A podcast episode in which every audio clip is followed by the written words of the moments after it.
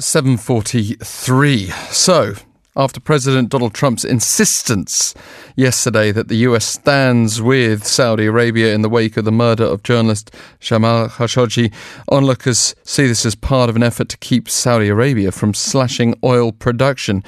I mean, President Trump has made that pretty clear through through his own comments. Um, but indeed, oil prices did immediately respond with prices falling to their lowest levels of the year. We have seen a bounce back since then, but with OPEC's December 6th meeting approaching, investors are questioning where this group goes next, given American, Russian, and, and Saudi influences. For more analysis, let's bring in Professor Bill Arnold in the practice of energy management at Rice University's Jones Graduate School of Business in Houston. And thank you for joining us. Good morning. It's good to be with you. We've seen more than a 6% drop in oil prices this week. Um, in just one day, actually, hitting the lowest finish in over a year, uh, despite the bounce back since then. Can you just address the factors that led to that drop? Well, in fact, the uh, the, the drop has been more than 25 percent in a little over a month, so it's lost the, the gains of the year. And I think it uh, reflects three factors. One is the continued increase in U.S. production. Uh, a second is the temporary waivers on Iranian imports for eight countries, of course, including uh, South Korea. And that's against ex- uh, expectations of strict enforcement of the sanctions. And then third would be the Khashoggi crisis that led uh, Saudi Arabia to compensate for any loss of Iranian production. So you put those three factors together and you had a remarkable drop. And it was against expectations that sanctions would be much tougher, and therefore there'd be uh, less less oil in the market. So we see President Trump's hand somewhere behind the strings on a number of factors.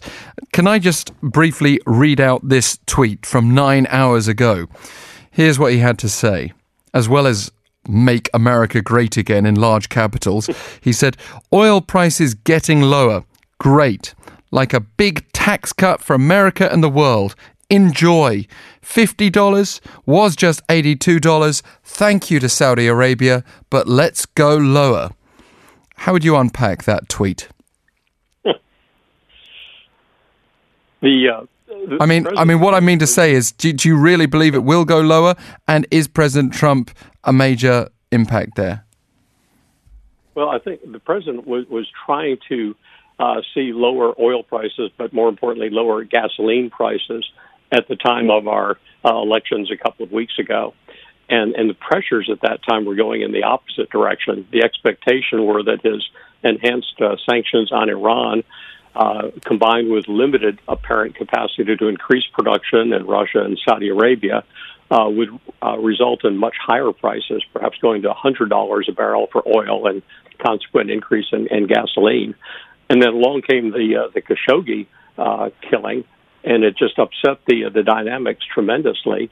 And the Saudis found themselves more willing to uh, to try to uh, accommodate the president by increasing production to drive prices lower. So I think he's he's had a hand in this. Um, his leverage became greater in recent weeks than might have been the case otherwise. What really is the implication of President Trump's support for, for Saudi Arabia? A very difficult political moment with, with the world very suspicious of that, that role in that murder. Yeah, there, there's really no no good outcome from all this. And I think what, what he's trying to do is to maintain influence with a, a key player. And there may be also some concern that uh, the risks of destabilizing the kingdom could bring a, around uh, circumstances that uh, might remind us of the uh, the Arab Spring. That didn't work out very well. OPEC members meet with other oil producers next month what do we expect to see come out of that meeting, given all this backdrop? Yeah, I, I think that, that OPEC and Russia will pursue what they feel are their own strategic interests. And, they learned a hard lesson in 2014 to 2017 when they increased production, drove prices down dramatically from well over $100 to under $30 for a while but it, it didn't break the uh, the fracking, so-called fracking activity in the in the United States, because it comprised hundreds, if not thousands, of independent producers who actually found ways of, of reducing their cost of production. So I think that that uh, Russia, Saudi, and other members of OPEC uh, are going to have to make some very hard decisions about what's in their their own best interest, and probably most likely to uh, to agree to some new production cuts that still work towards optimizing their own position. Looking a little closer as uh, the impact of Iranian sanctions uh, since November 5th, when they came into effect, but the, the break, the temporary break on oil for certain countries, including South Korea. Uh, does that mean we're going to see a delayed impact of those sanctions? Well, I think there's, there's certainly been an impact on, on Iran, the Iranian economy. Uh, the economy has been been devastated uh, during the course of the year. Uh, exchange rate has fallen by seventy percent or so. Um, but the, the administration, the Trump administration, talked very, very tough on sanctions, but but really gave out fairly generous waivers to the uh, to the eight very important countries, which contributed to the uh, the collapse in prices. Um, ironically, th- this does give the uh, the mullahs uh, some uh, political leverage in, in blaming the U.S. for the state of their own economy. So it could have been much stronger, but it's still significant, and it's uh, significant for the Iranian people. Another factor in the background there the global trade war, especially between the US and, and China, and, and this general move towards protectionism, the Make America Great Again philosophy. H- how do you see that impacting oil prices in the longer term? Yeah, the, well, the, the global trade war has a lot of negative impacts, some of which we can see, and, and others that will probably surface over time. What gives me the greatest concern is a, a systemic risk to reduce global growth, just in, in most countries around the world, which of course would hurt oil demand, but also impacts financial markets and, and just the day-to-day well-being of people. Um, one of the things we've seen in, uh, in West Texas, for example, is that the, the cost of producing oil uh, is actually increasing because of the tariffs on steel. It's a great deal of iron and steel used in the production, so it's raising those prices to some extent. And then the Chinese retaliation against U.S. tariffs uh, placed on LNG imports uh, disrupts the LNG market, this global market that's really based on free trade longer term predictions as well. Uh, I mean, t- next year and beyond, we've got a situation where, for many of us, the way we relate with oil is, is through our cars. And if, if more and more people are looking at alternative ways of fueling cars, electric vehicles, over the next decade or two, uh, th- th- that's um, another issue that's going to drive up supply versus demand. Well, that that's accurate. I think uh, it's a question of, of how that timing uh, takes place. I think a lot of analysts feel that the uh, that, over the the the over the longer term that uh, oil production and demand will probably stabilize, um, probably not decline for for quite some time, but stabilize. Whereas the the demand for natural gas will continue to increase because it's proved to be a pretty effective uh, way of reducing carbon footprints. Uh, in the U.S., for example, where we have not had a, a very effective federal national policy to deal with climate issues, the conversion from uh, coal produced electricity to natural gas has actually had a tremendous impact on in reducing our carbon footprint. I've just been looking at some of the responses to that President Trump tweet that we started this interview with. Um, we got one response from a, a, Saudi tweeter saying, Thank you, President Trump, for taking into account the strategic and historical relationship between the USA and Saudi Arabia, or the Kingdom of Saudi Arabia. We hope that we work together to fight terrorism and keep peace and stability in the region and around the world. God bless our two countries. it's that kind of view that really highlights the way this is about oil, but it's about so much more than oil.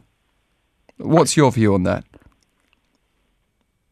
Yeah, it's it's a very very high powered geopolitical game, and it it, it certainly involves uh, the Kingdom of Saudi Arabia, but to, to the extent that the the kingdom is is very hostile to Iran, you have a situation where the uh, the enemy of my enemy can be my friend. So you have some some very interesting dynamics going on there. Uh, the the role that uh, Iran has played in, in Yemen, um, the, uh, the, the the role that uh, that the King of Saudi Arabia has had in, in stabilizing markets.